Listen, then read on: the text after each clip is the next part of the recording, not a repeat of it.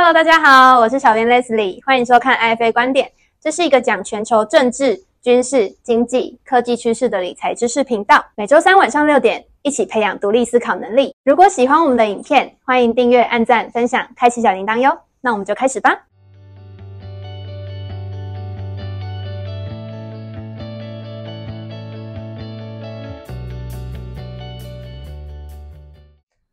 大家好，我是吴宗明，欢迎收看 IFA 观点，一起开启理财新视野。我们今天要聊主题是美中争霸，再继晶片制裁，护国神山顶得住吗？我们来看第一则新闻：美国对中国新禁令开始发酵，不卖设备，也不维护，且驻场人员全部撤离。逻辑晶片十六纳米跟最先进的制程，还有低润的十八纳米跟更先进制程，还有 Net Flash 快闪记忆体一百二十八层或更高层数的产品，三个部分都受到禁令。好，换言之，晶片代工厂恐怕无法再为中国 IC 设计商提供上述的制成的商品。那我们现在看第二则新闻，中国的专家说，晶片业刚学起步，就要面临生死关头。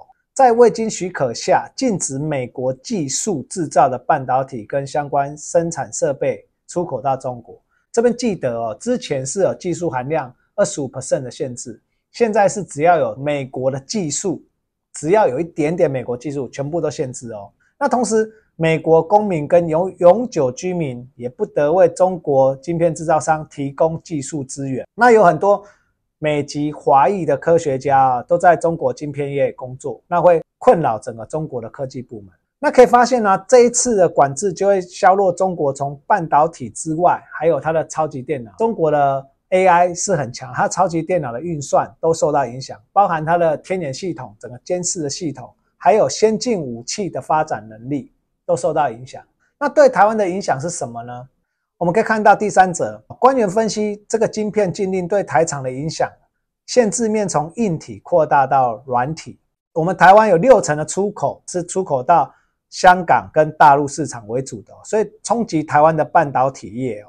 那为何会加强这个禁令呢？因为原本啊封锁不够彻底啊，所以这次打击面扩大到软体去。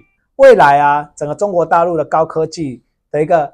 原料端的部分接近就是被锁喉了啊，所以我们可以看到啊，这次的影响就是美中的霸权争霸的问题，回溯到川普那时候的美中贸易大战，包含这次的俄乌战争，还有现在晶片战，其实就是两强相斗的结果。那这个两强相斗啊，一定会打到有一边趴下来为止。那我们台湾被夹在中间，全世界也。都被夹在中间，所以你可以看俄乌战争，全世界只有美国想要继续打仗，俄罗斯不想打，乌克兰也不想打，中国大陆、印度、欧洲都希望赶快停止。但是这个俄乌战争停不下来的话，美国的升息也会一直往上升。那美国的升息一直升、一直升的时候，你会发现全世界的经济都受到了影响。接下来金融冲击会是很大的。美中的这个霸权争霸。在还没斗完之前，其实全世界都无法幸免的。那我们现在身处在台湾，我们该如何看这个事情呢？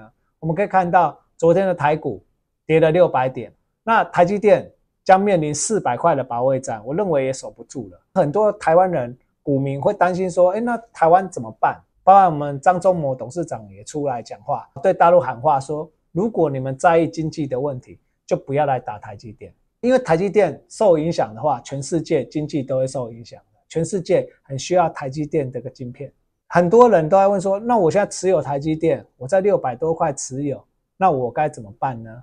我要抛售吗？其实我要跟各位讲是说，这个晶片战无法避免，美中的霸权争霸是无法避免的。但是呢，台积电的技术仍是世界第一流的技术，包含台湾有很完整的一个半导体供应链。虽然这一次都会受到冲击，但是如果你把时间放远的话，其实台湾不卖到大陆、香港，也可以卖到全世界，对吗？